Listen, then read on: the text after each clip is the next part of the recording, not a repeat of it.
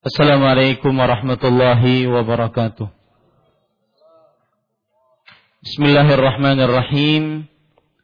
Innal hamdalillah nahmaduhu wa nasta'inuhu wa nastaghfiruh wa na'udzu billahi min shururi anfusina wa sayyiati a'malina. Man yahdihillahu fala mudilla lahu wa man yudlil fala hadiya lahu. وأشهد أن لا إله إلا الله وحده لا شريك له وأشهد أن محمدا عبده ورسوله يا أيها الذين آمنوا اتقوا الله حق تقاته ولا تموتن إلا وأنتم مسلمون يا أيها الناس اتقوا ربكم الذي خلقكم من نفس واحدة وخلق منها زوجها وبث منهما رجالا كثيرا ونساء واتقوا الله الذي تساءلون به والأرحام إن الله كان عليكم رقيبا يا أيها الذين آمنوا اتقوا الله وقولوا قولا سديدا يصلح لكم أعمالكم ويغفر لكم ذنوبكم ومن يطع الله ورسوله فقد فاز فوزا عظيما أما بعد فإن أصدق الحديث كتاب الله وأحسن الهدي هدي محمد صلى الله عليه وعلى آله وسلم وشر الأمور محدثاتها وكل محدثة بدعة وكل بدعة ضلالة وكل ضلالة في النار.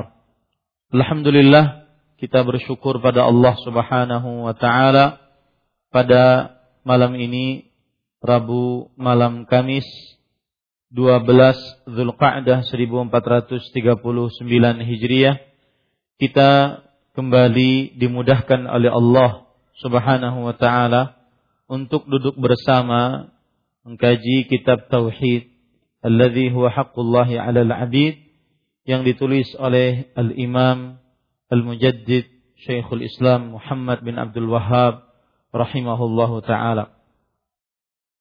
Salawat dan salam semoga selalu Allah berikan kepada Nabi kita Muhammad sallallahu alaihi wa ala alihi wasallam, pada keluarga beliau, para sahabat, serta orang-orang yang mengikuti beliau sampai hari kiamat kelak. Dengan nama-nama Allah yang husna dan sifat-sifat yang mulia, kita berdoa, Allahumma inna na'udzubika min zawali ni'matik wa tahawuli afiatik wa fujaati niqmatik wa jami'i sakhatik. Wahai Allah, kami mohon kepada Engkau berlindung denganmu dari hilangnya nikmat yang Engkau berikan dan berubahnya afiah yang Engkau berikan dan datangnya tiba-tiba musibah dan seluruh dari kemurkaan-Mu. Amin ya rabbal alamin. Para ikhwah yang dirahmati oleh Allah Subhanahu wa Ta'ala, pada kesempatan kali ini kita mulai membahas bab yang baru, yaitu bab yang ke-60. Penulis mengatakan babu ma jaa fi munkiril qadar. Bab ke-60, orang-orang yang mengingkari qadar. Para ikhwah yang dirahmati oleh Allah Subhanahu wa Ta'ala, poin yang pertama adalah memahami tentang bab ini. Yaitu yang pertama adalah maksud dari al-qadar. Maksud dari al-qadar. Para ikhwah yang dirahmati oleh Allah Subhanahu wa Ta'ala, kalau kita ingin runut pembicaraan tentang qadar, maka maksud dari al-qadar terkadang sama dengan maksud dari al-qadha. Al-qadar terkadang sama dengan al-qadha, terkadang berbeda dengan al-qadha. Al-qadar dengan al-qadha terkadang disamakan oleh para ulama rahimahumullah dan terkadang berbeda. Kita ingin bahas dari sisi bahasa. Al-qadar secara bahasa artinya adalah al-qadha'ul muwaffaq. Al-qadar secara bahasa artinya adalah al-qadha'ul muwaffaq, yang artinya sesuatu yang telah ditakdirkan kemudian sesuai dengan apa yang telah ditakdirkan. Sesuatu yang telah ditakdirkan dan sesuai dengan apa yang telah ditakdirkan. Ini adalah al-qadar di dalam bahasa. Sesuatu yang telah ditakdirkan dan sesuai dengan yang telah ditakdirkan. Maksudnya seperti seorang penjahit. Dia menjahit baju. Ketika menjahit baju, maka di sana terdapat ukuran-ukuran untuk baju tersebut. Apabila ukuran baju tersebut sudah dibuat dan dijahit kemudian menjadi baju, maka itulah qadar. Apabila baju yang dijahit sebelumnya diukur kemudian jadi baju, maka itulah qadar. Ini para ikhwan yang dirahmati oleh Allah Subhanahu wa ta'ala. Ini makna qadar secara bahasa.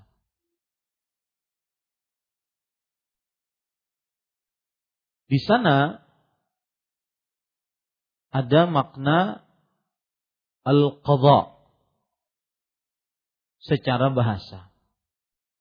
Al-qadha secara bahasa artinya adalah al-qat'u wal-faslu, pemotongan dan pemisahan. Pemotongan dan pemisahan.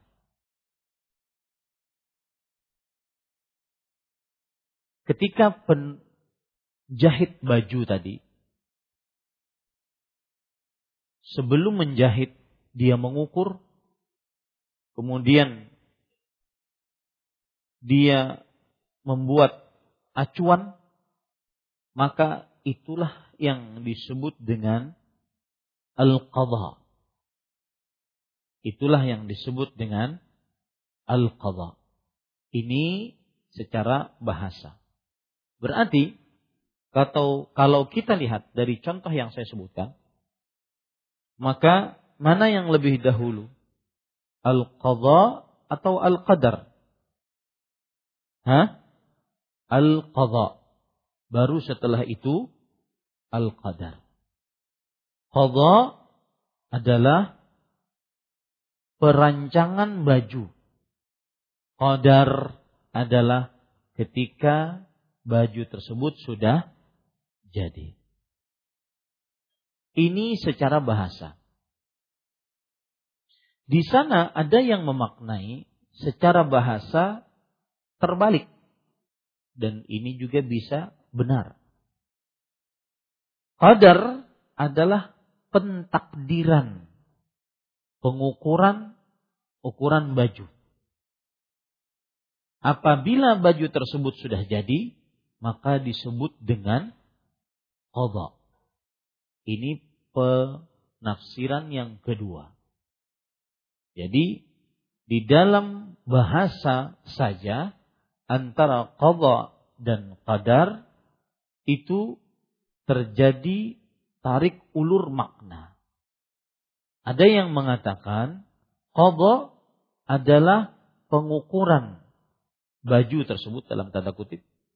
Qadar ketika baju tersebut sudah terjadi. Ini pendapat yang pertama. Pendapat yang kedua secara bahasa masihannya yaitu qadar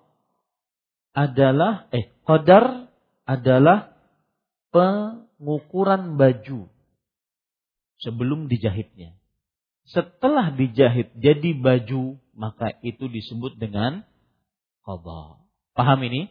Sampai di sini paham? Itu bedanya antara qadha dan qadar. Allah Subhanahu wa ta'ala berfirman dalam surat Al-Isra ayat 23. Wa qadha rabbuka alla ta'budu illa iya. Wa qadha, dan Rabbmu telah mengqadha bahwa tidak boleh beribadah kalian seluruhnya kecuali kepadanya. Kata qadha di sini maksudnya adalah memerintah. Memerintah. Nah, ini menunjukkan bahwasanya qadha bisa bermakna sesuatu yang telah terjadi. Takdir adalah ukuran sesuatu tersebut. Kalau sesuatu tersebut sudah terjadi, maka disebut dengan qadha. Ya. Baik. Sekarang al-qadar secara istilah syariat adalah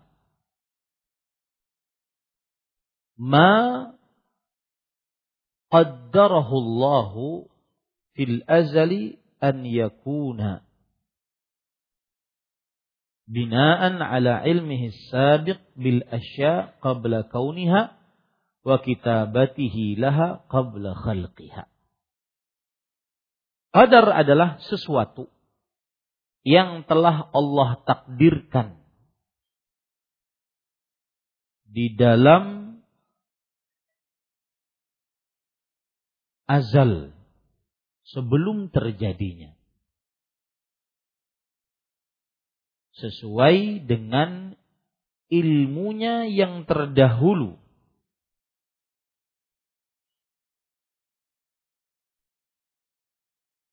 Sebelum adanya.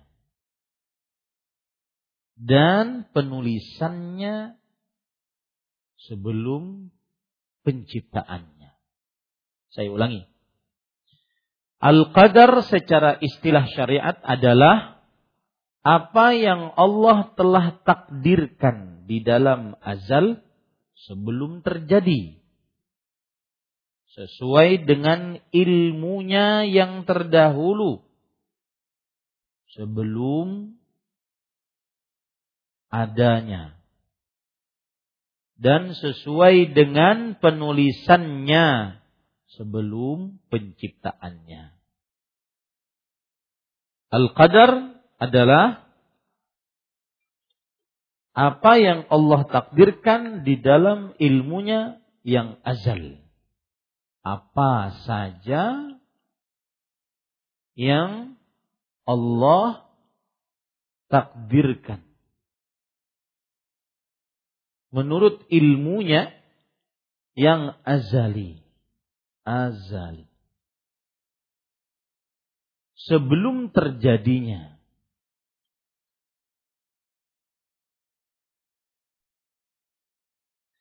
Dan penulisannya sebelum penciptaannya.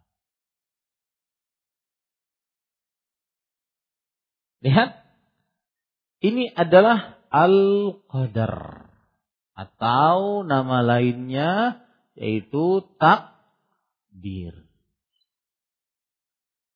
Al-Qadar apa saja yang Allah takdirkan. Di mana Allah takdirkan? Di dalam kitab Lauhul Mahfuz.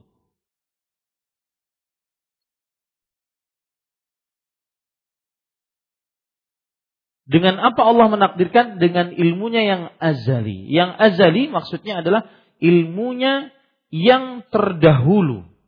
Tidak ada awalan. Ilmunya yang terdahulu. Sebelum terjadinya. Nah ini kita kembali tadi ke makna bahasa. Al-Qadar secara bahasa berarti adalah apa? Kalau dalam ilmu jahit-menjahit tadi, yang mana? Bajunya atau rancangannya? Hah? Rancangannya. Sebelum terjadinya. Dan sesuai dengan penulisannya yang ada di dalam kitab Lauhul Mahfuz. Sebelum penciptaannya. Ini namanya Al-Qadar. Dari sini kita bisa ambil pelajaran, takdir Allah berarti sudah Allah ilmui, sudah Allah tuliskan. Di mana Allah tulis? Dan Allah kehendaki, dan Allah ciptakan. Inilah empat perkara tahapan beriman kepada takdir. Mengimani Allah mengilmui apa saja yang terjadi. Yang belum terjadi, yang sudah terjadi atau yang sedang terjadi atau yang akan terjadi, bagaimana terjadinya, jikalau terjadi Allah mengetahuinya. Alima makan wa ma yakun wa ma sayakun idz law kana kaifa yakun. Allah tahu, mengilmui apa yang telah terjadi, yang sedang terjadi, dan yang akan terjadi, bagaimana terjadinya. Jikalau terjadi Allah tahu. Ini tahapan pertama dalam belajar takdir. Kita harus mengimani itu. Apa saja yang terjadi di atas muka bumi ini, itu semua atas ilmu Allah. Nah ini penting. Karena ini nanti yang berkaitan dengan bab kita. Semua yang terjadi Allah atas ilmu pengetahuan Allah. Yang apa tadi? Azali. Jangan lupa ini. Azali itu apa? Ilmunya Allah yang terdahulu, tidak ada sebelumnya. Yang terdahulu, tidak ada sebelumnya. Yang tidak didahului oleh kebodohan. Allah mempunyai ilmu yang tidak didahului oleh kebodohan. Beda dengan makhluk. Anda tahu sekarang makna takdir, makna qadar setelah diajarkan. Berarti sebelumnya apa? Sebelumnya apa? Tidak tahu, bodoh tentang al-qadar. Setelah diajari baru tahu. Allah tidak. Allah ilmunya azali. Ilmunya yang terdahulu, yang tidak didahului oleh kebodohan. Paham sampai sini? Ya. Kemudian yang kedua, Allah menuliskan dengan ilmu tersebut. Allah tuliskan di dalam kitab Al-Lauhul Mahfuz. Penulisannya sebelum penciptanya. Semua yang terjadi di atas muka bumi ini, apapun itu, sudah Allah tuliskan di dalam kitab Al-Lauhul Mahfuz. Mau detilnya, mau besarnya, Allah tuliskan dalam kitab Al-Lauhul Mahfuz. Kemudian sesuai dengan kehendak Allah. Apapun yang terjadi atas kehendak Allah subhanahu wa ta'ala. Yang ketiga, itu semua ciptaan Allah subhanahu wa ta'ala. Hal min khaliqin ghairullah. Apakah ada yang mencipta selain Allah? Tidak ada. Semuanya hanya Allah subhanahu wa ta'ala. Nah ini al-qadar. Secara istilah syariat. Jadi kalau ditanya, qadar itu apa sih? Qadar adalah segala sesuatu yang Allah takdirkan. Allah rencanakan dengan ilmunya yang azali sebelum terjadinya. Dan Allah tuliskan takdir tersebut di dalam kitab Lauhul Mahfuz. sebelum penciptaannya. Itulah yang disebut dengan apa? Al-Qadar. Sekarang Al-Qadha. Al-Qadha adalah ma qadha bihillahu fi khalqihi min ijadin au i'damin au taghyirin. Artinya, apa saja yang Allah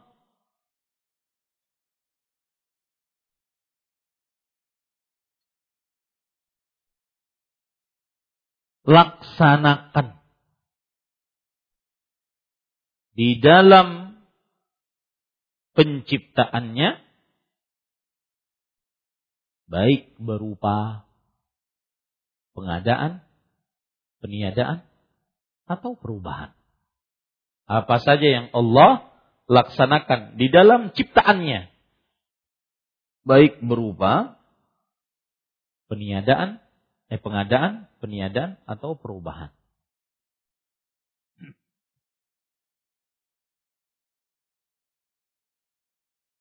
Qadha adalah qadar yang terlaksana. Itu mudahnya. Qadha adalah qadar yang terlaksana. Ketika Allah mentakdirkan 50 ribu tahun sebelum penciptaan langit dan bumi, si fulan mempunyai 10 anak, ternyata 2018 si fulan mempunyai 10 anak. Berarti itu adalah apa? Qadha. Qadha adalah takdir yang terjadi. Itu namanya apa? Qadha. Maka di sini Anda sudah paham apa makna al-qadar dan apa makna al-qadha. Karena ketika kita beriman tentang rukun iman yang 6, kita katakan beriman kepada qadha dan qadar, baik dan buruknya. Qadar Anda sudah paham. Qadha juga Anda sudah paham. Paham ya? Apa arti qadha? Sesuatu yang telah terjadi dari yang Allah takdirkan. Paham ya? Ini saya berharap antum memahaminya, bukan menghafalnya. Memahami itu lebih penting. Ya, adapun bahasa yang saya sebutkan tadi itu bahasa para ulama. Tetapi yang paling penting adalah pemahamannya. Bahasa para ulama, al-qadha ma qadallahu bihi fi khalqih min ijadin au i'damin au taghyirin. Apa yang Allah laksanakan di dalam ciptaannya, baik pengadaan, peniadaan atau perubahan. Gampangannya dalam otak kita, qadha adalah takdir yang terjadi. Paham ini? Ya, ini para ikhwan yang dirahmati oleh Allah Subhanahu wa ta'ala. Nah, kalau sudah itu kita pahami, di sini penulis menyatakan bab ma jaa fi munkiril qadar. Orang-orang yang mengingkari qadar. Kira-kira yang dimaksud oleh penulis di sini yang mana? Apakah mengingkari qadar berarti mengingkari rancangan Allah? Ataukah mengingkari qadha yang dimaksud? Karena sebagaimana sudah saya katakan, qadha dan qadar itu kadang-kadang tarik-menarik antara satu dengan yang lainnya. Qadha dan qadar itu kadang-kadang tarik-menarik, ya, satu dengan yang lainnya. Para ulama mengatakan huma mutalaziman, dua-duanya saling mengaitkan satu dengan yang lainnya. Tidak mungkin terjadi qadha kecuali ada qadar. Tidak ada qadar kecuali pasti ada qadha-nya. Yang ditakdirkan oleh Allah pasti apa? Terjadi. Innama amruhu idza arada syai'an an yaqula lahu kun fayakun. Sesungguhnya perkara Allah apabila Allah Subhanahu wa ta'ala mengucapkan sesuatu, terjadilah maka jadilah. Ya. Apabila Allah takdirkan maka pasti terjadi. Ya. Qadha adalah sesuatu yang akan terjadi setelah Allah takdirkan. Itu selalu berkaitan satu dengan yang lainnya. Nah, di sini penulis mengatakan bab orang-orang yang mengingkari qadar. Qadar yang dimaksud mana? Inikah atau qadha'kah? Angkat tangan. Qadar takdir. Berarti dia mengingkari bahwasanya Allah belum mentakdirkan. Berarti dia mengingkari ini. Ilmu, tulisan. Berarti dia mengatakan, seakan-akan dia mengatakan, saya sekarang melempar ini, Allah belum tahu sebelumnya. Itu belum terjadi di dalam kitab Lauhul Mahfuz. Sampai saya lempar baru tertulis di dalam kitab Lauhul Mahfuz. Itu yang disebut mengingkari. Mengingkari apa? Qadar. Dan itu adalah orang-orang atau kaum yang pertama yang mengingkari qadar. Mengingkari ilmu yang tertulis di dalam kitab mengatakan bahwa annal amro unuf, bahwa semua perkara terjadi tiba-tiba, tidak ada tulisannya di dalam kitab Lauhul Mahfuz. Makanya kalau ada yang mengatakan qadar adalah qadar itu kamu tidak akan tahu kecuali ketika kamu mengerjakannya. Allah pun tidak tahu. Nah, ini bahaya ini. Ini yang dimaksud di dalam apa? Bab ini. Mengingkari orang-orang yang mengingkari qadar. Maksud mengingkari qadar bahwasanya mereka mengingkari Allah mengilmui apa yang terjadi dan mereka mengingkari apa yang terjadi telah dituliskan di dalam Lauhul Mahfuz. Mereka ingkari itu.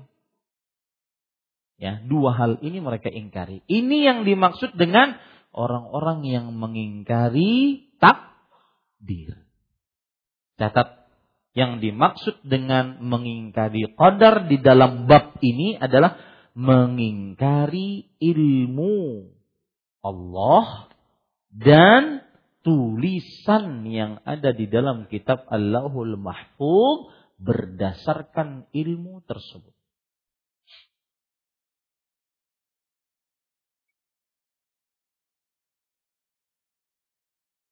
Nah, sampai di sini paham, Bapak Ibu? Apa yang dimaksud dengan mengingkari qadar? Angkat tangan. Yang ingin menjawab, mencoba menjawab. Apa yang dimaksud dengan mengingkari qadar?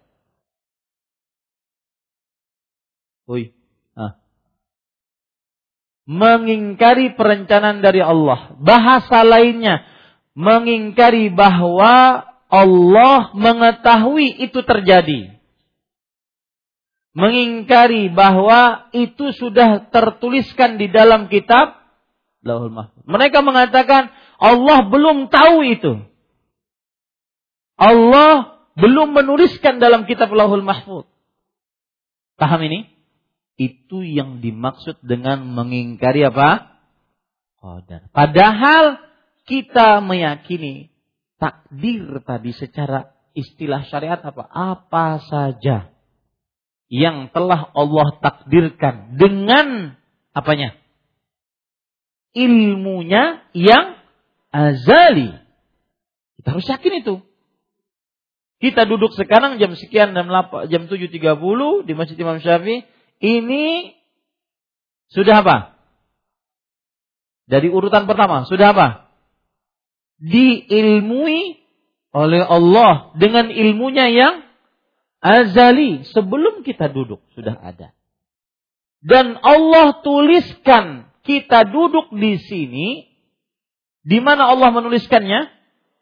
Di dalam kitab Lauhul Mahfuz. Kapan? 50.000 tahun sebelum penciptaan langit dan bumi. Nah, dua hal ini, ilmu dan penulisan ini yang diingkari oleh orang-orang itu. Paham ini? Bahwa kita duduk di sini belum diilmui oleh Allah sampai kita duduk.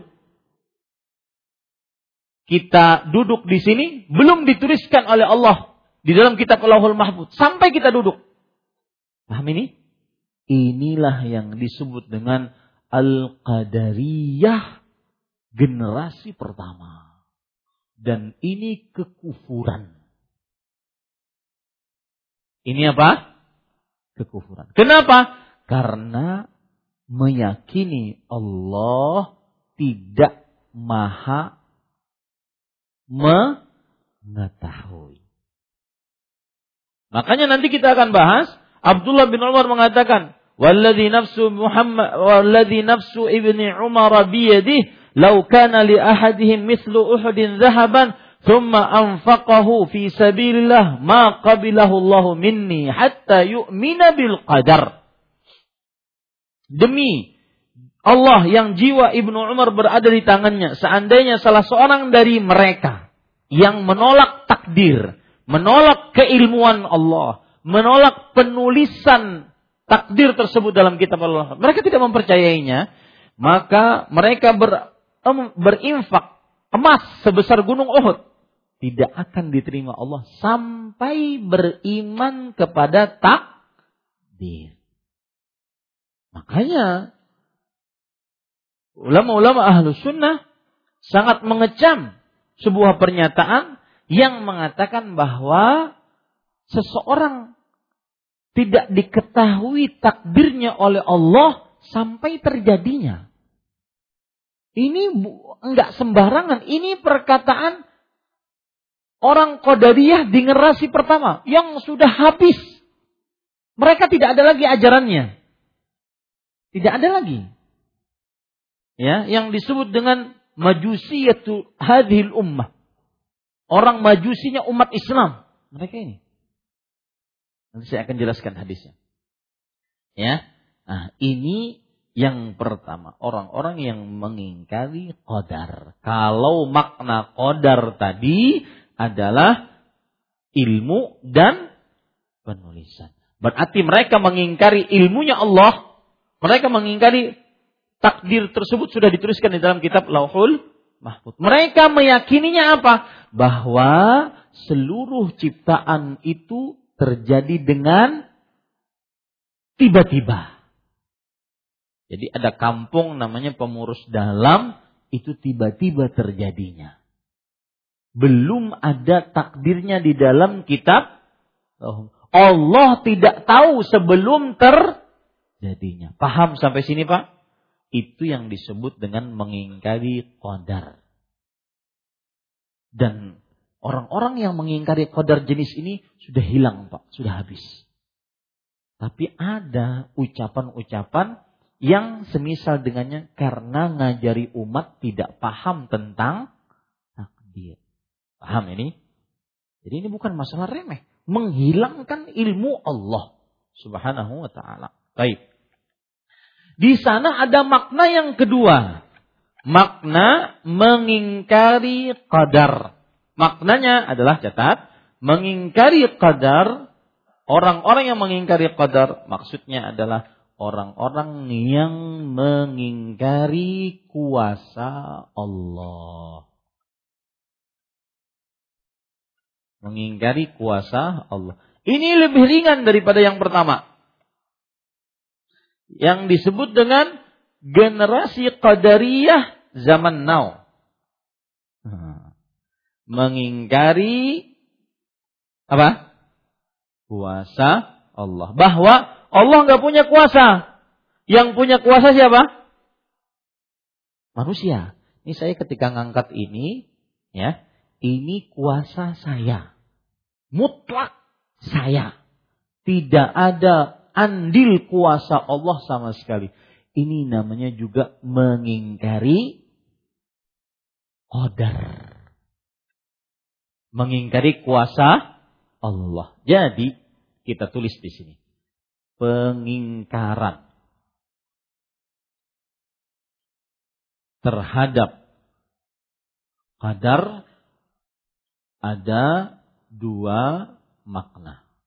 Yang pertama, qadar maksudnya adalah ilmu dan penulisan. Berarti semua terjadi dengan tiba-tiba. Semua terjadi tiba-tiba. Tidak ada ilmu Allah atasnya. Jadi besok Anda mati, Allah nggak tahu. Di mana Anda mati, Allah nggak tahu. Sampai Anda mati. Ini majusi umat ini. Dan itu sudah habis tuh. Orang-orang itu sudah habis. Sudah mati mereka. Tidak ada. Yang ada sekarang adalah mengingkaran terhadap qadar yang kedua, yaitu pengingkaran terhadap kuasa, bahwa Allah tidak kuasa. Yang kuasa siapa? Yang kuasa manusia. Ketika manusia makan, itu adalah kuasa manusia mutlak. Tidak ada andil kuasa Allah sama sekali. Padahal ketika kita berbicara tadi, tahapan takdir. Yang pertama apa tadi? Ilmu. Yang kedua apa? Penulisan. Nulis di mana ini? Lauhul Mahfuz. Yang ketiga apa? Kehendak. Semua yang terjadi atas apa? Kehendak Allah. Nah, lalu nanti meletakkannya gimana? Nah, nanti saya akan jelaskan. Yang jelas, qadar di sini, mereka mengingkari qadar, maksudnya mereka mengingkari kuasa Allah. Bahwa yang berkuasa hanya manusia. Baik. Yang keempat adalah penciptaan. Baik. Para ikhwan yang dirahmati oleh Allah Subhanahu wa taala, lihat di sini. Di sinilah akhirnya orang-orang disebut dengan Al-Qadariyah. Ini Al-Qadariyah fase yang kedua. Ya, fase kedua. Ini Qadariyah fase pertama. Nah, saya akan jelaskan apa maksudnya fase pertama, fase kedua. Silakan azan dulu.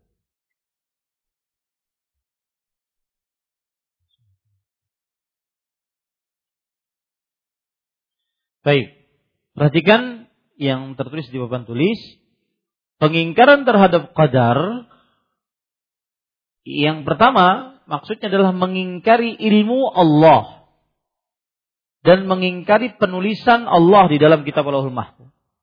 Meyakini bahwasanya segala sesuatu terjadi dengan apa? Dengan tiba-tiba. Ya, belum Allah takdirkan. Allah tahu ketika terjadi.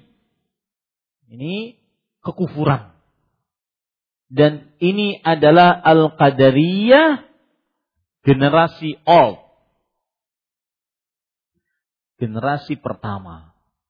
Inilah Qadariyah yang diprakarsai oleh Ma'bad Al-Juhani. Bahwasanya mereka meyakini segala sesuatu terjadi dengan tiba-tiba. Tidak ada ilmu Allah atasnya.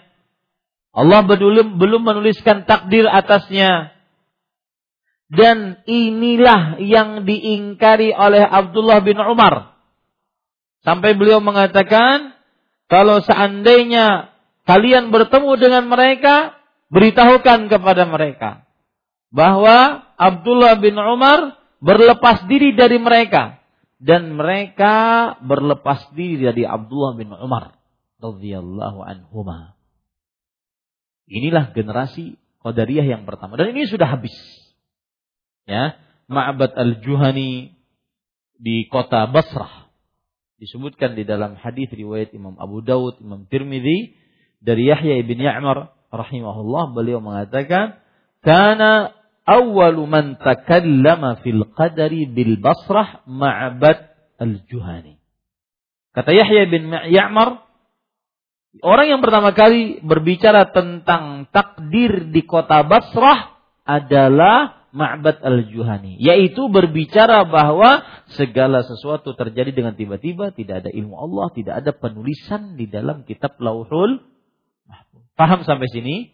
Baik. Di sana terjadi pengingkaran takdir yang kedua, yaitu mengingkari kuasa Allah.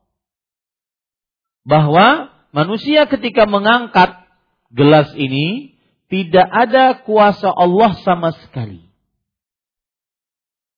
Ini yang disebut dengan Al-Qadariyah fase kedua. Dan inilah yang disebut oleh Rasulullah sallallahu alaihi wasallam, Al-Qadariyatu majusu hadhil ummah. Dalam hadis yang diriwayatkan oleh Imam Abu Dawud. Qadariyah adalah majusinya umat ini. In maridhu fala ta'uduhum. Jika mereka sakit, maka jangan jenguk mereka. Wa in matu fala tashhaduhum. Dan jika mereka mati, maka jangan saksikan jenazah mereka. Ini Qadariyah yang ini. Kenapa disebut mereka sebagai majusi umat Islam? Catat baik-baik. Kenapa orang Qadariyah disebut sebagai majusi umat Islam?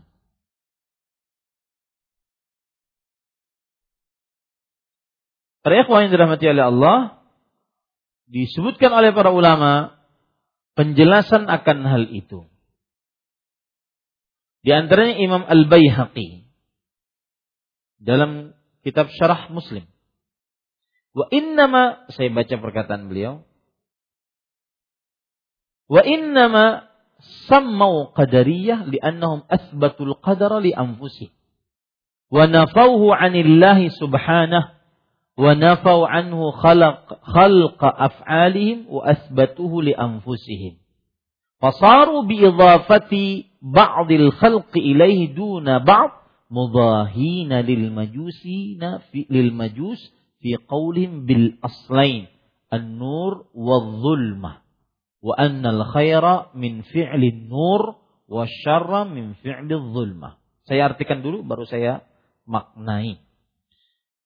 Al-Imam Al-Bayhaqi dalam kitabnya Al-I'tiqad mengatakan bahwa mereka dinamai Qadariyah karena mereka menetapkan kekuasaan untuk diri mereka dan meniadakan kekuasaan dari Allah. Ini yang pertama atau yang kedua? Fase yang kedua. Mereka menetapkan kuasa untuk diri mereka. Bahwa yang angkat ini saya, Ahmad Zainuddin. Tidak ada kuasa Allah sama sekali.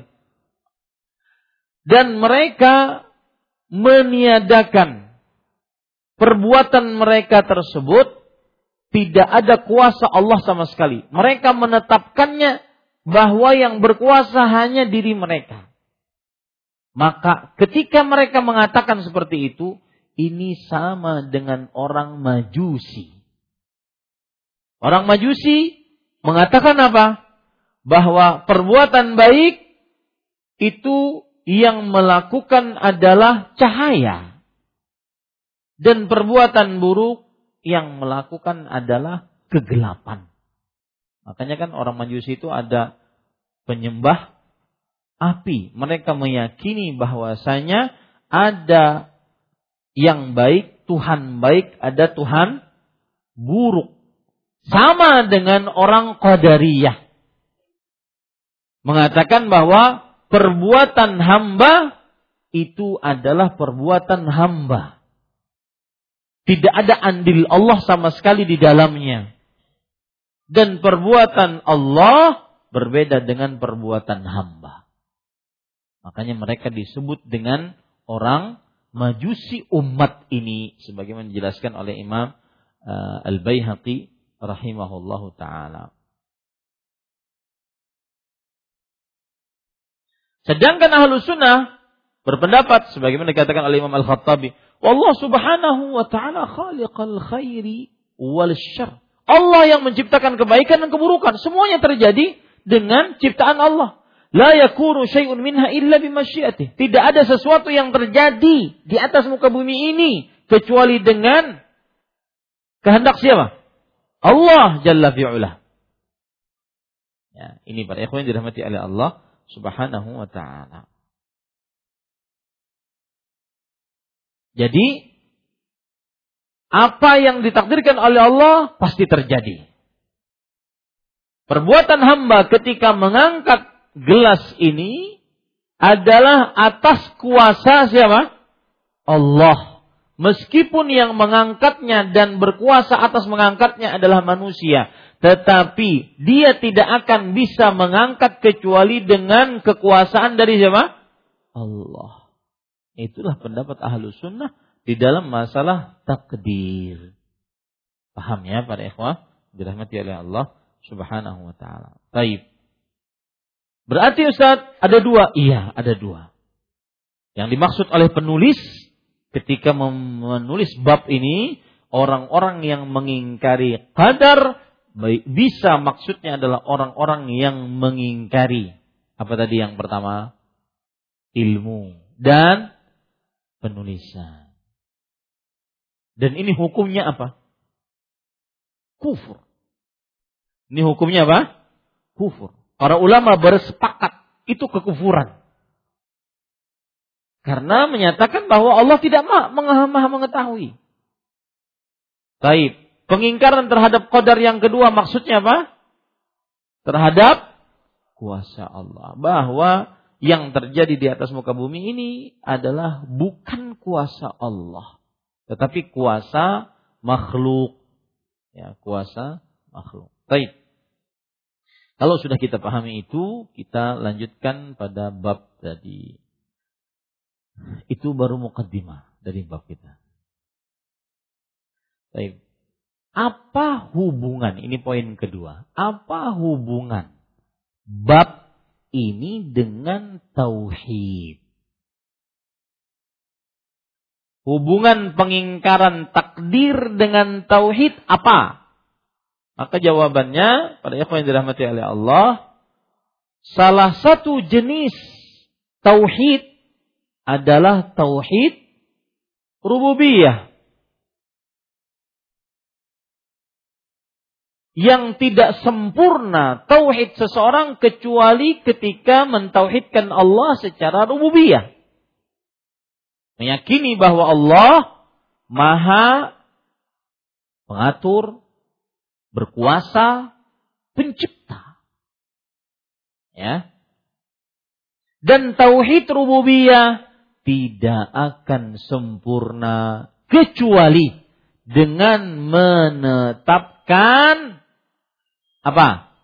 Takdir.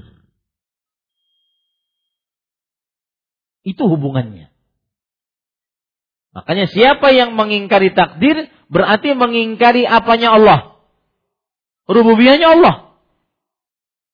Siapa yang mengingkari takdir berarti mengingkari rububiyahnya Allah. Allah tidak maha mengetahui kata dia.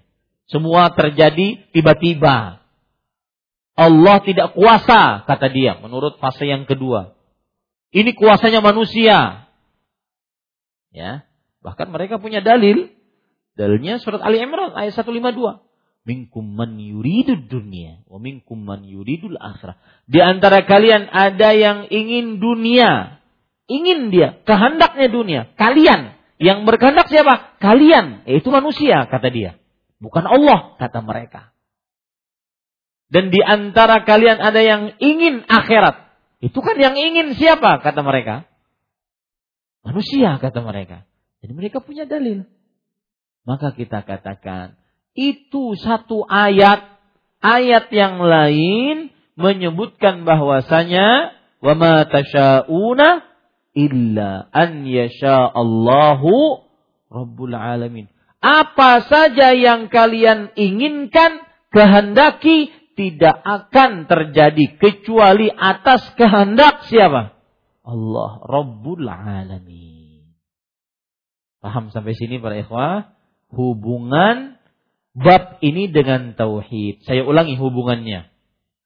Yaitu bahwa salah satu jenis tauhid adalah tauhid rububiyah. Tidak sempurna tauhid seseorang kecuali dengan meyakini rububiyah Allah. Allah Maha Pencipta, Maha Pengatur, Maha Berkuasa.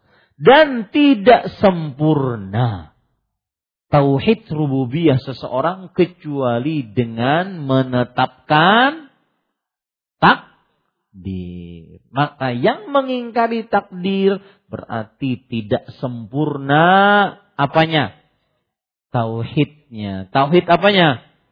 Tauhid rububiyahnya. Paham ini hubungannya dengan kitab tauhid. Baik. Para ikhwah yang dirahmati oleh Allah Subhanahu wa taala, di dalam masalah takdir terjadi tiga kelompok pada manusia. Dalam masalah takdir terjadi tiga kelompok pada manusia. Dua ekstrim, kanan dan kiri. Tiga pertengahan. Dua ekstrim kanan dan kiri, tiga pertengahan. Ekstrim kanan, ya,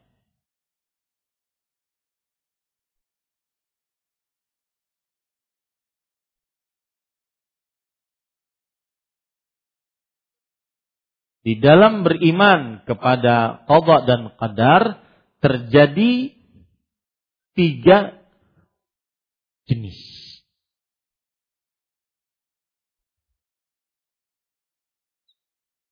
Ekstrem kanan yang disebut dengan Al-Qadariyah. Ustaz, ini Al-Qadariyah old atau now yang dimaksud?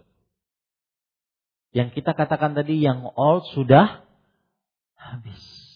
Ketika Anda berbicara Al-Qadariyah, ini berarti fase yang kedua. Berarti siapa mereka? Yang angkat tangan.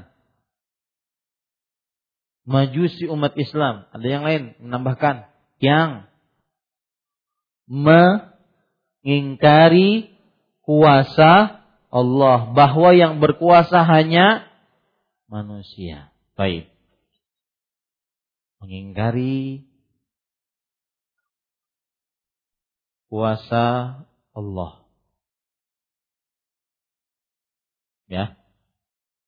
Kemudian kelompok yang kedua, ekstrem kiri, Al-Jabriyah.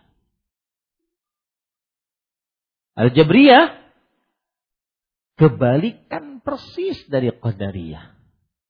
Mengingkari kuasa manusia. Manusia bagaikan robot.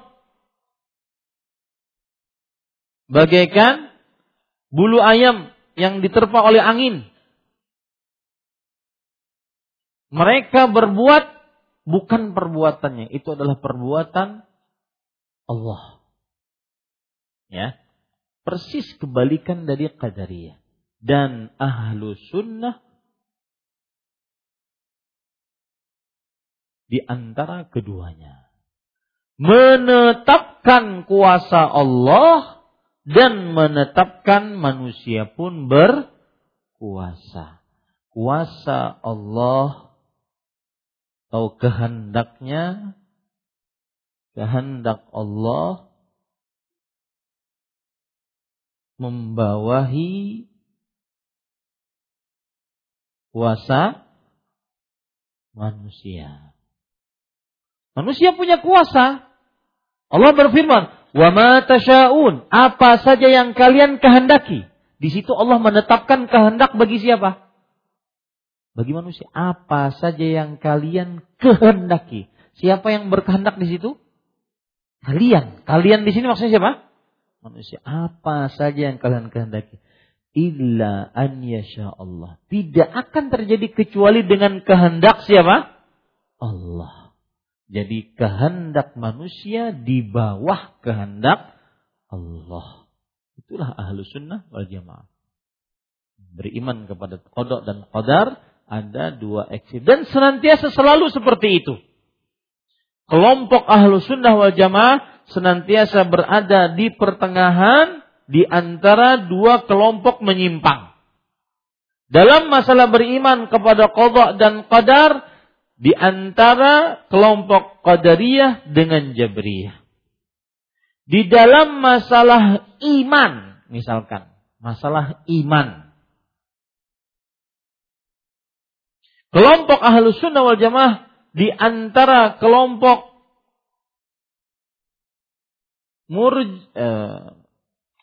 Khawarij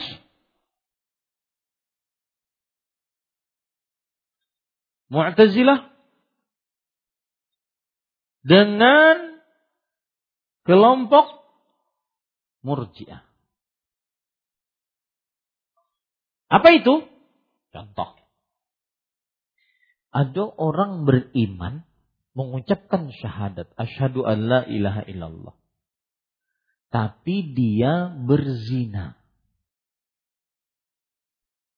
Menurut Ahlus Sunnah Wal Jamaah, orang ini beriman. Tapi kurang imannya. Dan dia fasik dengan dosa besarnya. Saya ulangi. Orang beriman, bersyahadat. Tapi dia berzina, minum khamr, berjudi, membunuh. Menurut Ahlus Sunnah Wal Jamaah, dia masih apa? Beriman, tapi kurang imannya. Dan fasik karena dosa besar. Tapi menurut orang Khawarij, enggak. Kafir. Ya, kafir, keluar dari Islam. Halal darahnya. Menurut orang Murjiah, enggak. Iman sempurna seperti imannya Abu Bakar As-Siddiq. Nah, paham bedanya sekarang? Nah, itu Ahlus Sunnah senantiasa selalu berada di pertengahan antara dua kelompok yang ekstrim. Sebagaimana agama Islam senantiasa selalu berada di antara dua agama yang ekstrim. Agama Islam, umat Islam meyakini Nabi Isa adalah putra Maryam. Nabi dan Abdullah dan Rasulullah. Hambanya Allah, tapi juga Rasulnya Allah. Hamba Allah tidak boleh disembah. Rasulullah tidak boleh didustakan. Golongan ekstrim kanan, ekstrim kiri, kanan, kiri. Orang Nasrani, ekstrim. Menganggap Nabi Isa sebagai Tuhan, anak Tuhan. Ekstrim kiri, Yahudi, menganggap Nabi Isa sebagai anak zina. Di tengah-tengahnya agama Islam, Nabi Isa adalah putra Maryam tanpa bapak. Seorang budak Allah dan Rasul Allah. Begitu selalu. Dan itu yang membuat semakin kita yakin bahwa beragama Islam ini memang agama yang paling diridhai oleh Allah. Karena selalu pertengahan. Semakin kita yakin bahwa kelompok Ahlus Sunnah adalah kelompok yang paling benar dari 73 golongan. Karena senantiasa selalu berada di pertengahan di antara dua yang ekstrim yang menyimpang. Paham ini para ikhwah yang dirahmati oleh Allah Subhanahu wa taala. Baik. Sekarang para ikhwah yang dirahmati oleh Allah Subhanahu wa taala, kita baca apa yang disebutkan oleh penulis rahimahullahu ta'ala.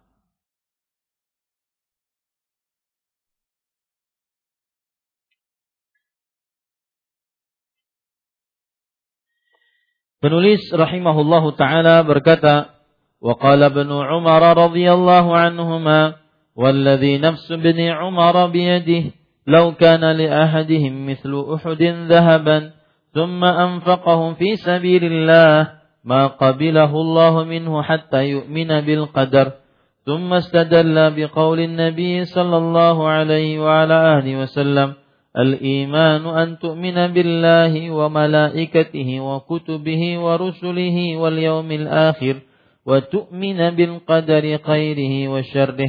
رواه مسلم. Ibnu Umar, nama aslinya adalah Abdullah bin Umar, dan terkenal dengan panggilannya Ibnu Umar karena bapaknya yang lebih terkenal dibandingkan anaknya. Dan Ibnu Umar adalah nama aslinya siapa tadi? Abdullah bin Umar. Makanya keliru kalau seorang orang tua menamai anaknya Ibnu Umar. Karena pertama, itu bukan nama. Itu panggilan. Yang artinya anaknya Umar, berarti bukan anak pian. Ya. Nama asli Ibnu Umar adalah Abdullah bin Umar. Sama dengan Ibnu Abbas. Itu bukan juga nama. Tetapi itu adalah apa? Panggilan. Karena Abbas paman Nabi radhiyallahu anhu lebih terkenal dari anaknya Abdullah. Makanya dikenalkan bapaknya Ibnu Abbas, anaknya Abbas. Nama aslinya adalah Abdullah bin Umar radhiyallahu anhu, dan beliau wafat pada tahun 73 Hijriah. Abdullah bin Umar radhiyallahu anhu. Dan beliau adalah ahli hadis, ahli fikih di generasi sahabat Rasulullah. Beliau termasuk sigharus sahabah, sahabat yang muda belia di zaman Rasulullah sallallahu alaihi wasallam masih hidup. Nabi meninggal, umur beliau masih 20-an sekitar itu. Beliau ikut peperangan setelah Uhud. Jadi perang Uhud tahun ketiga Hijriah itu umur beliau 14 tahun. Tahun ketiga Hijriah, Nabi meninggal berarti 7 tahun setelahnya. 14 tahun tambah 7, 21. Sekitar itu. Jadi beliau masih muda ketika Nabi Muhammad SAW masih hidup atau sudah meninggal. Baik. Demi Allah yang jiwa Ibnu Umar berada di tangannya. Ini sumpah. Dan sumpah disebutkan untuk menekankan pembicaraan. Sumpah. Berarti apa yang disebutkan setelah ini penting. Seandainya salah seorang dari mereka, yaitu mereka itu siapa? Yang tidak percaya terhadap takdir, yang mengingkari takdir. Nah, mereka yang mengingkari takdir ini, fase pertama atau fase kedua? Fase pertama. Ya. Yang mengingkari takdir fase pertama maksudnya mengingkari apa? Ilmu Allah dan penulisan. Bahwa semua terjadi dengan tiba-tiba. Ini tidak benar. Kemudian, seandainya salah seorang dari mereka memiliki emas sebesar Gunung Uhud. Sering Gunung Uhud dijadikan sebagai contoh. Karena apa yang terlihat di kota Madinah saat itu. Gunung Uhud itu besar, panjang. 7-8 kilo. Tingginya 300 meter. Ya. Jadi kalau itu, ada yang pintar matematika di sini hitungkan. Berapa 7-8 kilo, tingginya 300 meter.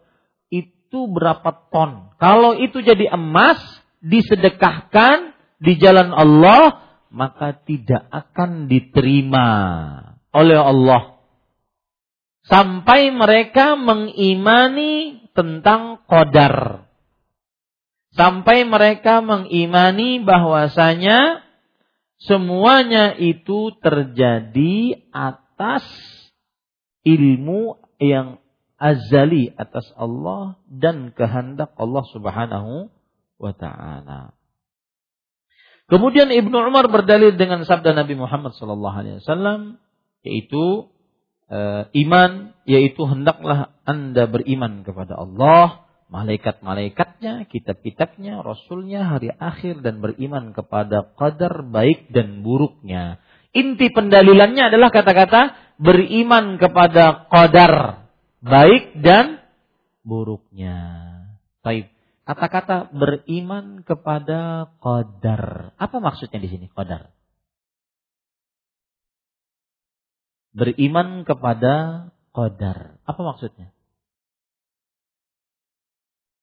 Takdir Allah. Apa maksudnya takdir Allah?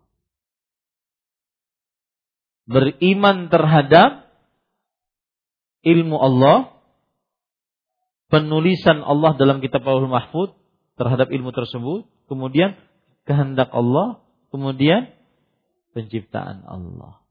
Benarkah demikian? Beriman kepada qadar. Saya hanya ingin menguji antum. Karena antum sudah tahu apa bedanya qadha dan qadar. Dan saya katakan, kadang-kadang ulama memakai qadar maksudnya qadha, kadang-kadang memakai qadha maksudnya qadar. Ketika di sini Rasulullah mengatakan beriman kepada qadar baik dan buruknya. Apa maksud qadar di sini?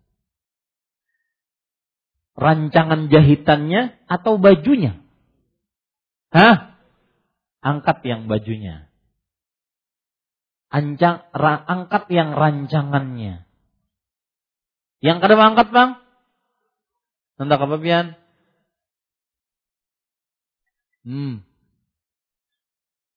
Ini maksud saya tadi. Kadang Allah kadang di dalam ayat Quran, hadis Rasul, qadar maksudnya adalah qadha. Atau qadha maksudnya adalah qadar. Karena dia saling berkaitan satu dengan. Sama dengan Islam dan iman.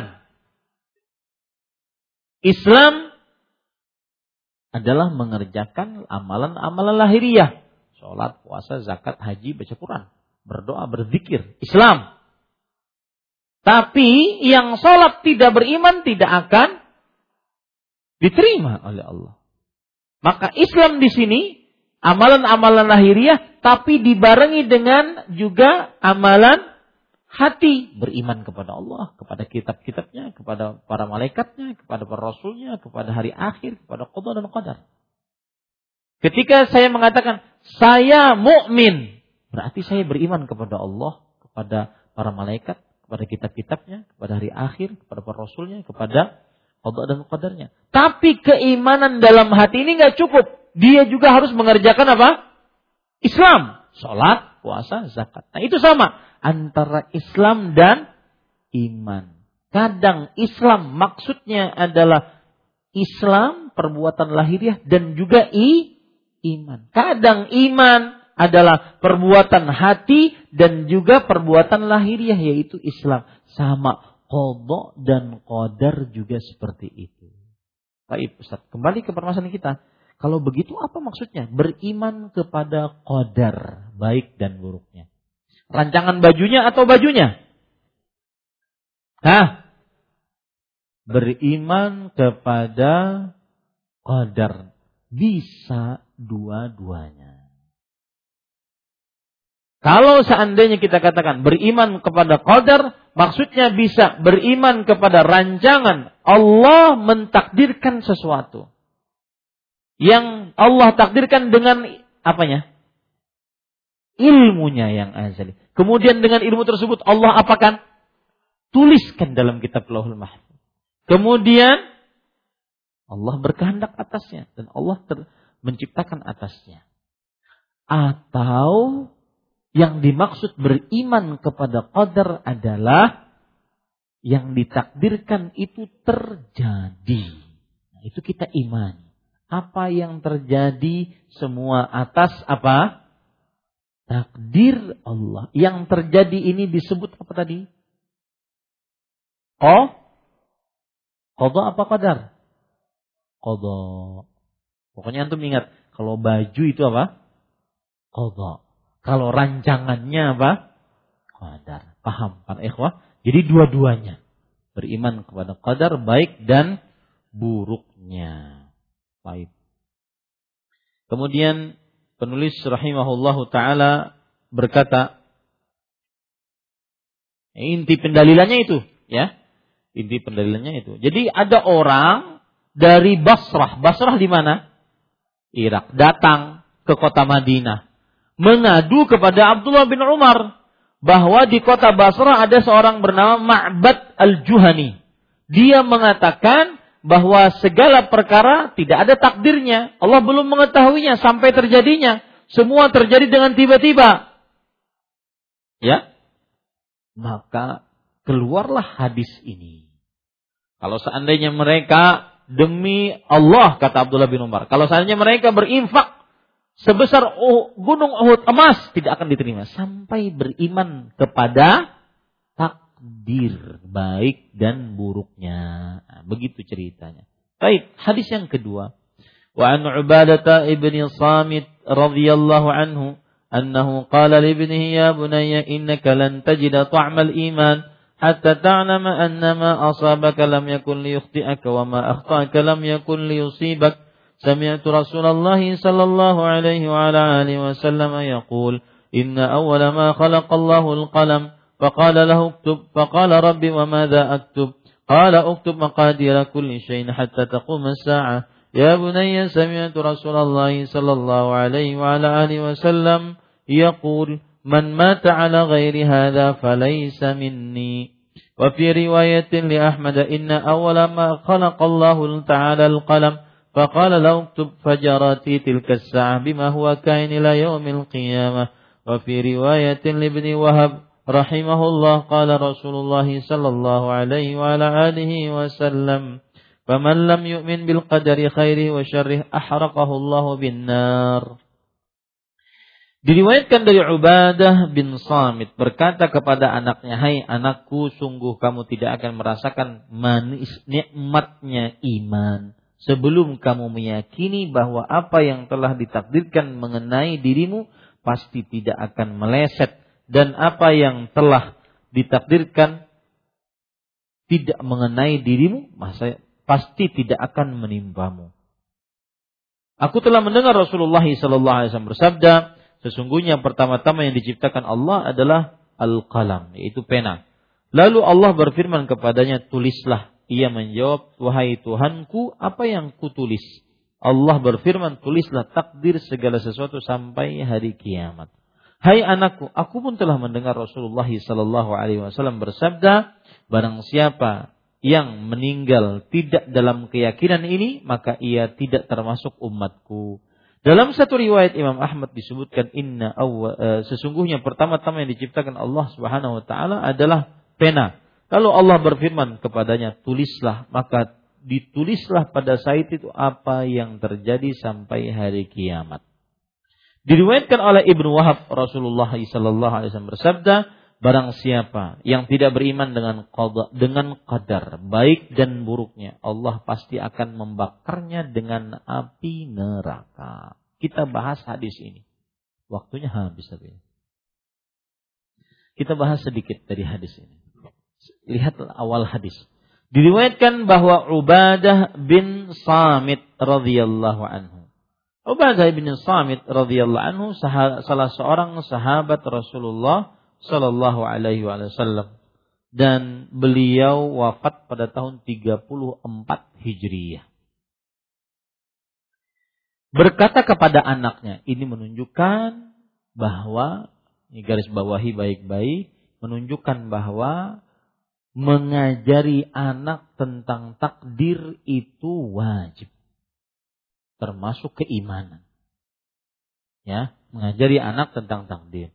Hai anakku, sungguh kamu tidak akan merasakan nikmatnya iman sebelum kamu meyakini bahwa apa yang telah ditakdirkan mengenai dirimu pasti tidak akan meleset. Dan apa yang telah ditakdirkan tidak mengenai dirimu pasti tidak akan menimpamu. Ini salah satu buah manis beriman kepada takdir. Orang akan mendapatkan manisnya iman. Manisnya iman itu apa? Dadanya lapang, penuh dengan kepasrahan terhadap Allah, penuh dengan qanaah, puas dengan pemberian Allah, penuh dengan kesabaran apabila mendapat musibah dari Allah. Karena kenapa? Karena dia meyakini yang sudah takdirnya untuknya pasti akan terjadi. Yang belum takdirnya pasti tidak akan mengenainya. Usaha bagaimanapun, kalau belum takdir, maka belum dapat. Tetapi beda usaha sekecil apapun, kalau memang takdirnya, maka pasti akan dapat. Ini buah manis beriman kepada takdir. Hati jadi tenang, lapang, nyaman, tidak mudah mengeluh, sabar tatkala dapat musibah, syukur tatkala dapat nikmat, tidak ujub. Ini buah manis beriman kepada takdir. Hanya saya sering mengatakan, rupa dan harta bukan ukuran standar mulia di sisi Allah. Kenapa? Kembalikan kepada takdir. Kenapa? Karena sudah Allah takdirkan 50.000 tahun sebelum penciptaan langit bumi. Siapa yang mau rupanya seperti itu? Tidak ada. Siapa yang rupanya seperti ini? Tidak ada, kecuali itu takdir Allah. Begitu juga harta, sudah ditakdirkan oleh Allah, maka dia bukan standar prestasi di sisi Allah. Makanya Rasulullah SAW mengatakan, Innallaha la yanzuru ila suwarikum wala ila amwalikum walakin yanzuru ila qulubikum wa a'malikum. Allah tidak melihat bentuk rupa kalian, harta kalian, tetapi Allah melihat kepada amal dan hati, yaitu iman.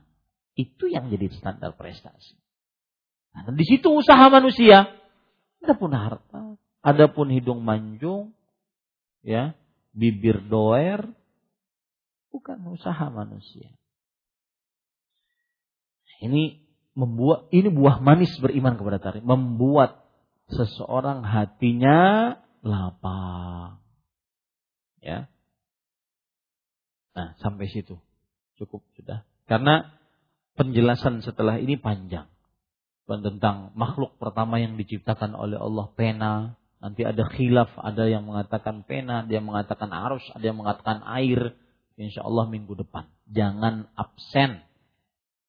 Kalau absen, pian tidak paham. Ilmunya terpanggal. Cukup kiranya. Wallahu a'lam wa sallallahu alaihi wa Muhammad walhamdulillahirabbil alamin.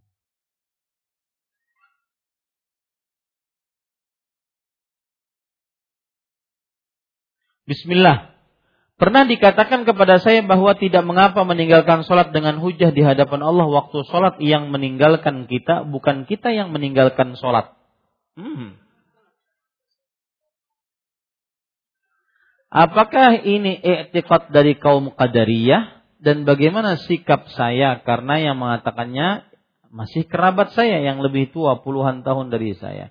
Maka jawabannya adalah ini i'tiqadnya kaum Jabriyah yang meremehkan maksiat. Dan bahayanya kaum Jabriyah itu meremehkan maksiat. Ada orang berzina. Kenapa kamu berzina? Takdir Allah. Ya. Nah, ini dia. Maka ini kaum Jabriyah, bukan Qadariyah. Maka sikapnya adalah menasihati. Meskipun lebih tua dari kita, nasihati dengan baik dan santun bahwa Rasulullah SAW manusia paling bertakwa, manusia paling mulia, tetap senantiasa selalu menjaga sholat. Wallahu a'lam. Assalamualaikum warahmatullahi wabarakatuh. Apakah takdir memiliki ciri?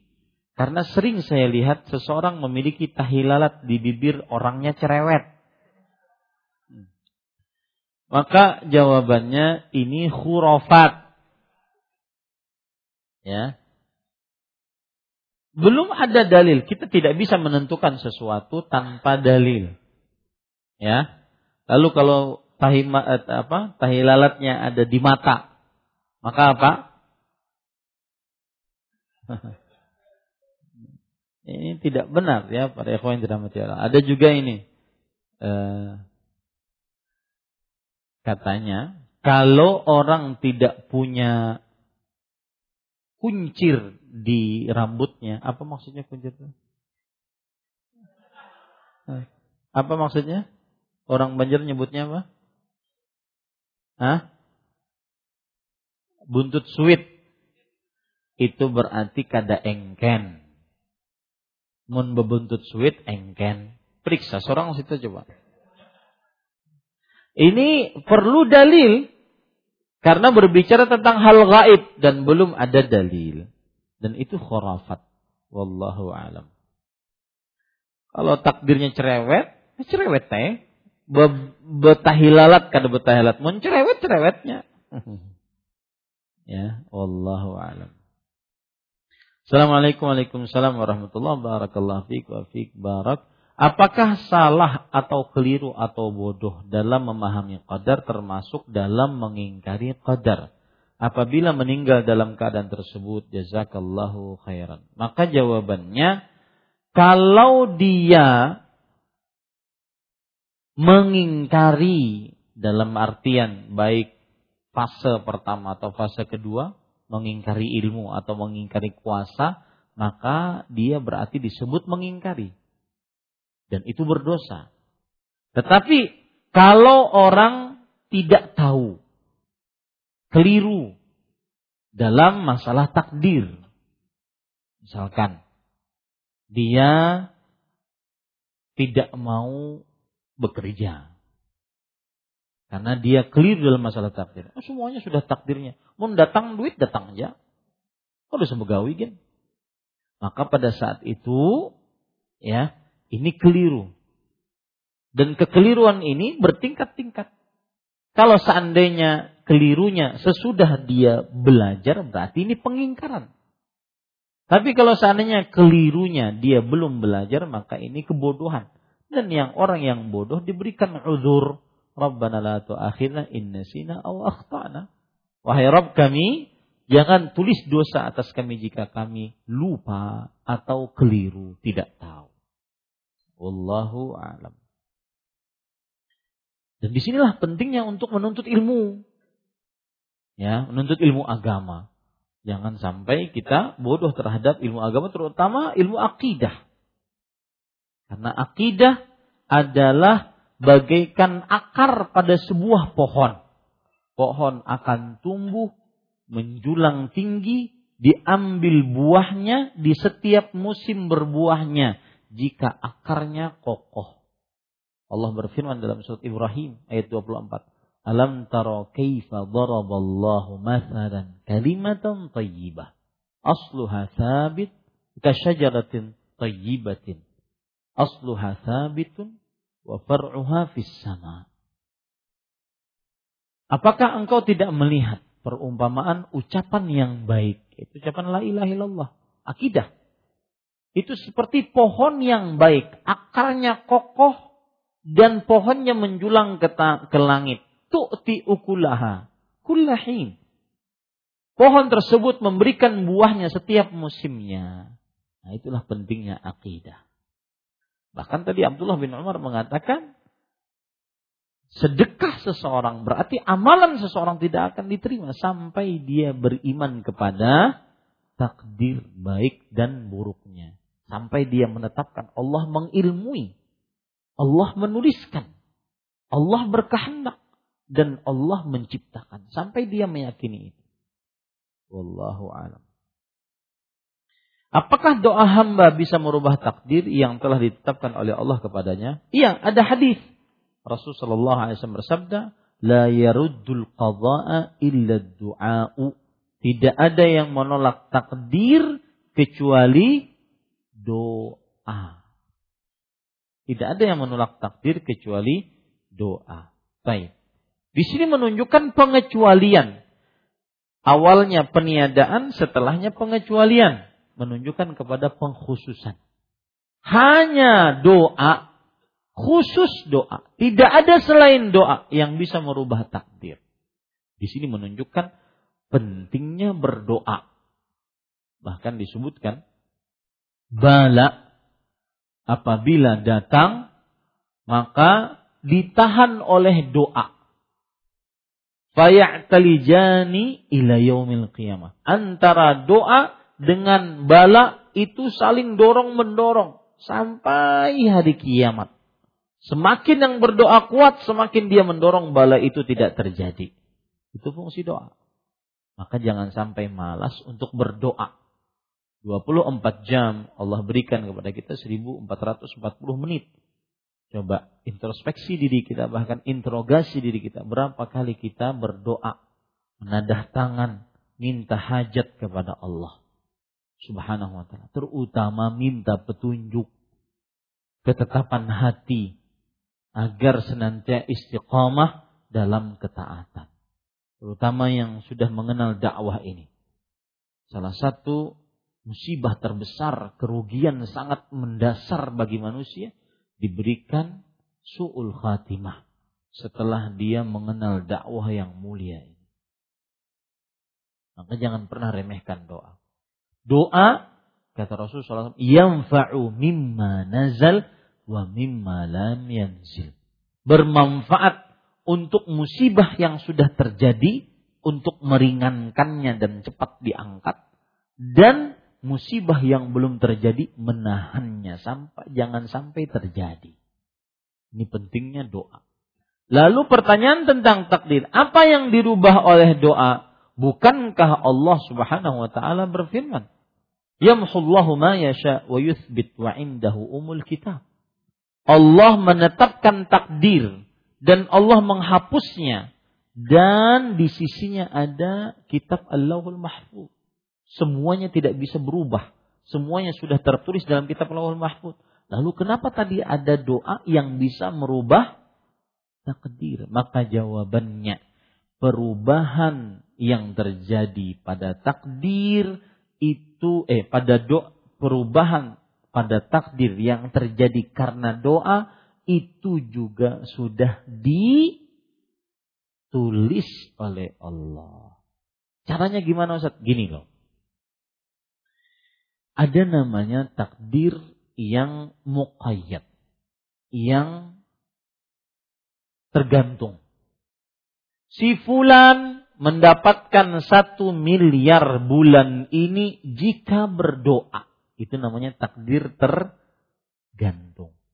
Ternyata si fulannya tidak berdoa. Dapat tidak?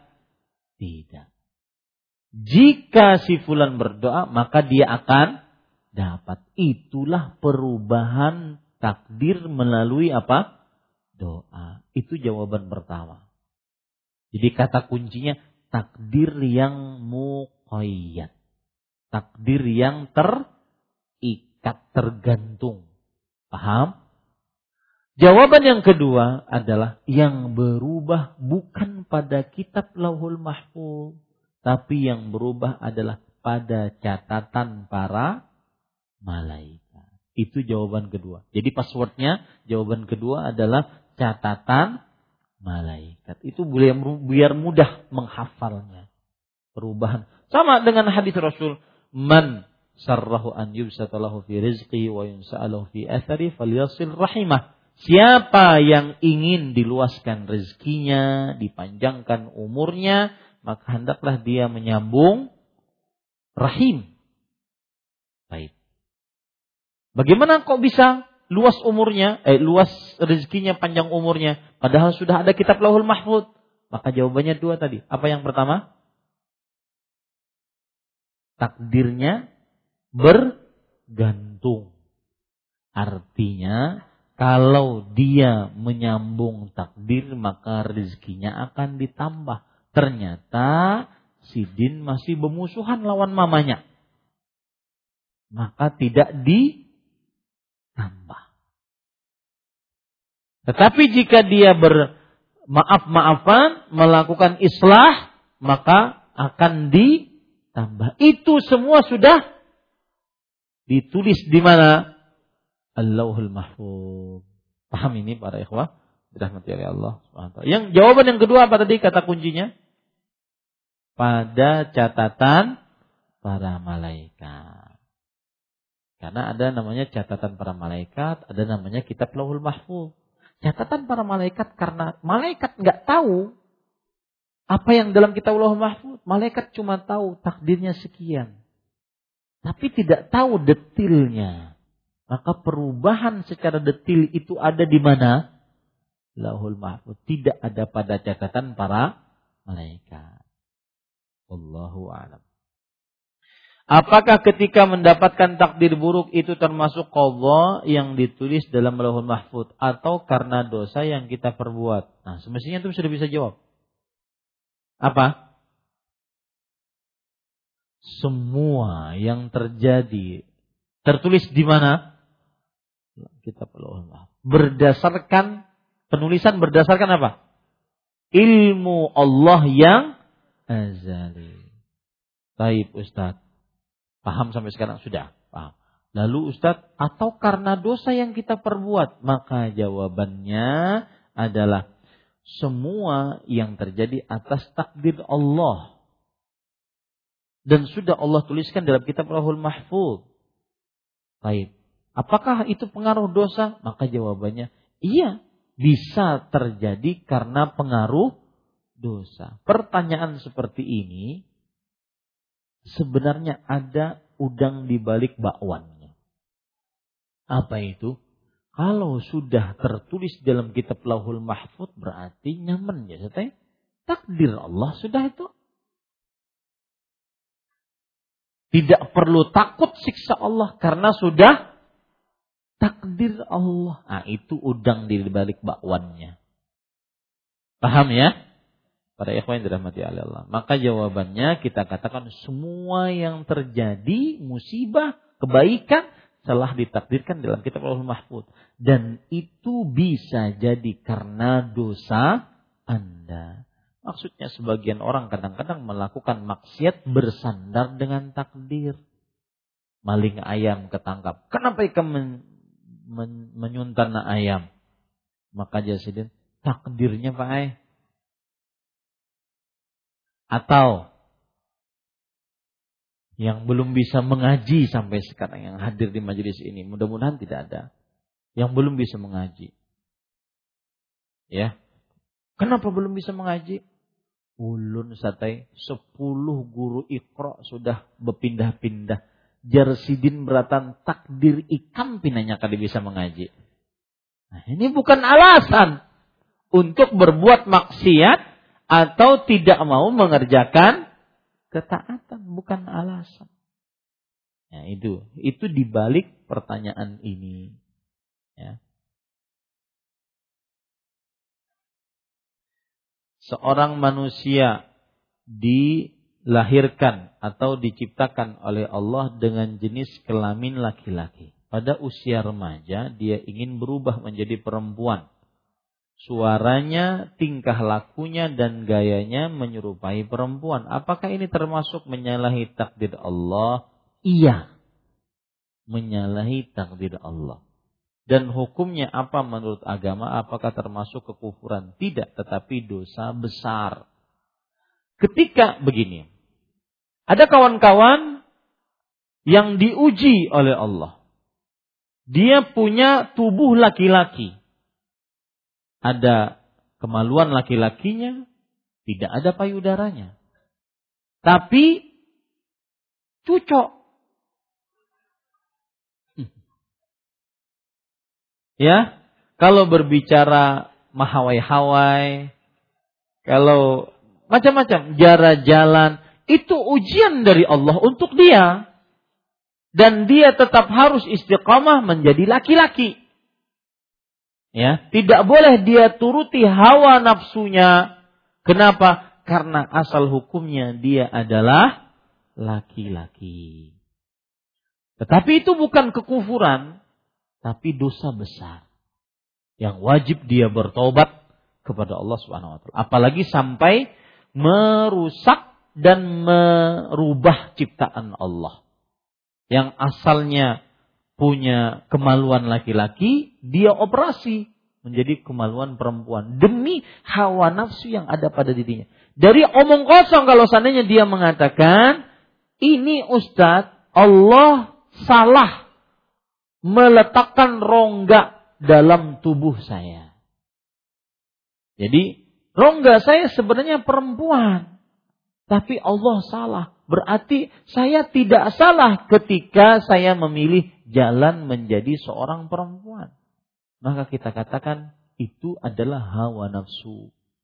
Afara'aita man ittakhadha ilahahu hawa. Apa pendapat engkau? Barang siapa yang menjadikan hawa nafsunya sebagai Tuhannya. Jangan salahkan Allah, tetapi pertahankan keimanan Anda bahwa Anda laki-laki. Dan itu perlu usaha. Ajruka ala qadri nasabik. Pahalamu sesuai dengan usahamu untuk taat kepada Allah. Dan seseorang tidak dibiarkan beriman sampai dia diuji oleh Allah. Maka saya katakan usaha. Usaha perlu. Dan banyak yang selamat. Banyak yang bertobat. Banyak yang kembali lagi kepada laki-lakinya. Hilang cucoknya. Ini kalau seandainya dia mau makan. Nah. Dia rubah jadi pegang. Beda. Ya, harus kuat dia. Itu iman. Walladzina jahadu fina lanahdiyannahum subulan. Orang-orang yang berjuang di jalan kami akan beri petunjuk kepada jalan-jalan kami. Pasti Allah kasih petunjuk. Ya, wallahu a'lam. Pada saat manusia dalam kandungan berusia 3 bulan, ditiupkan ruh kepadanya. Di situ dibuat perjanjian dengan Allah, dicatat di Lauhul Mahfuz, dengan selalu berdoa. Apakah bisa merubah nasibnya? Oh, sama tadi. Tapi di sini ada usia 3 bulan. Yang benar adalah 4 bulan. Dalam hadis riwayat Imam Muslim dari Abdullah bin Mas'ud, "Inna ahadakum yujma'u khalquhu fi batni ummihi 40 yawman nutfah thumma yakunu 'alaqatan mithla dhalik thumma yakunu mudghatan mithla dhalik thumma yursalu ilayhi malak thumma yanfukhu fihi ar-ruh wa yu'maru bi 40 kalimat bikatbi rizqihi wa ajalihi wa 'amalihi shaqiyyun aw sa'idun." Sesungguhnya penciptaan manusia di dalam rahim ibunya 40 hari pertemuan antara sel telur dan sel sperma. Kemudian 40 hari selanjutnya menjadi alaqah, segumpal darah. 40 hari selanjutnya, 120 hari berarti 4 bulan, menjadi mudghah, segumpal daging. Diutus seorang malaikat oleh Allah, meniupkan ruh padanya, kemudian diperintahkan malaikat tersebut menuliskan takdirnya. Nah, ini yang disebut dengan catatan para malaikat. Ya, itu takdir yang ada pada catatan para malaikat. Dan itu bisa berubah dengan doa, sudah kita jelaskan tadi. Semoga bermanfaat. Kita cukupkan dengan kafaratul majlis. Subhanakallahumma hamdik asyhadu an la ilaha illa anta astaghfiruka wa atubu ilaik. Wassalamualaikum warahmatullahi wabarakatuh.